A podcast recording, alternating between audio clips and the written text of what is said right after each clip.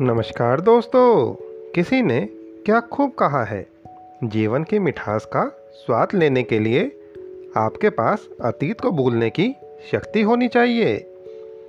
चुनौतियाँ ही ज़िंदगी को रोमांचक बनाती हैं और इसी से ज़िंदगी का महत्व निर्मित होता है। बुराई का कद कितना भी ऊँचा हो, सत्य से छोटा ही होता है। हमारी खुशी, हमारी सोच पर निर्भर करती है। जैसे कि हम शिकायत कर सकते हैं कि गुलाब की झाड़ियों में कांटे हैं, या फिर खुश हो सकते हैं कि कांटों की झाड़ियों में गुलाब है। बुद्धिमान व्यक्ति कई बार जवाब होते हुए भी पलटकर नहीं बोलते, क्योंकि कई बार रिश्तों को ज़िंदा रखने के लिए खामोश रहकर हारना भी ज़रूरी होता है।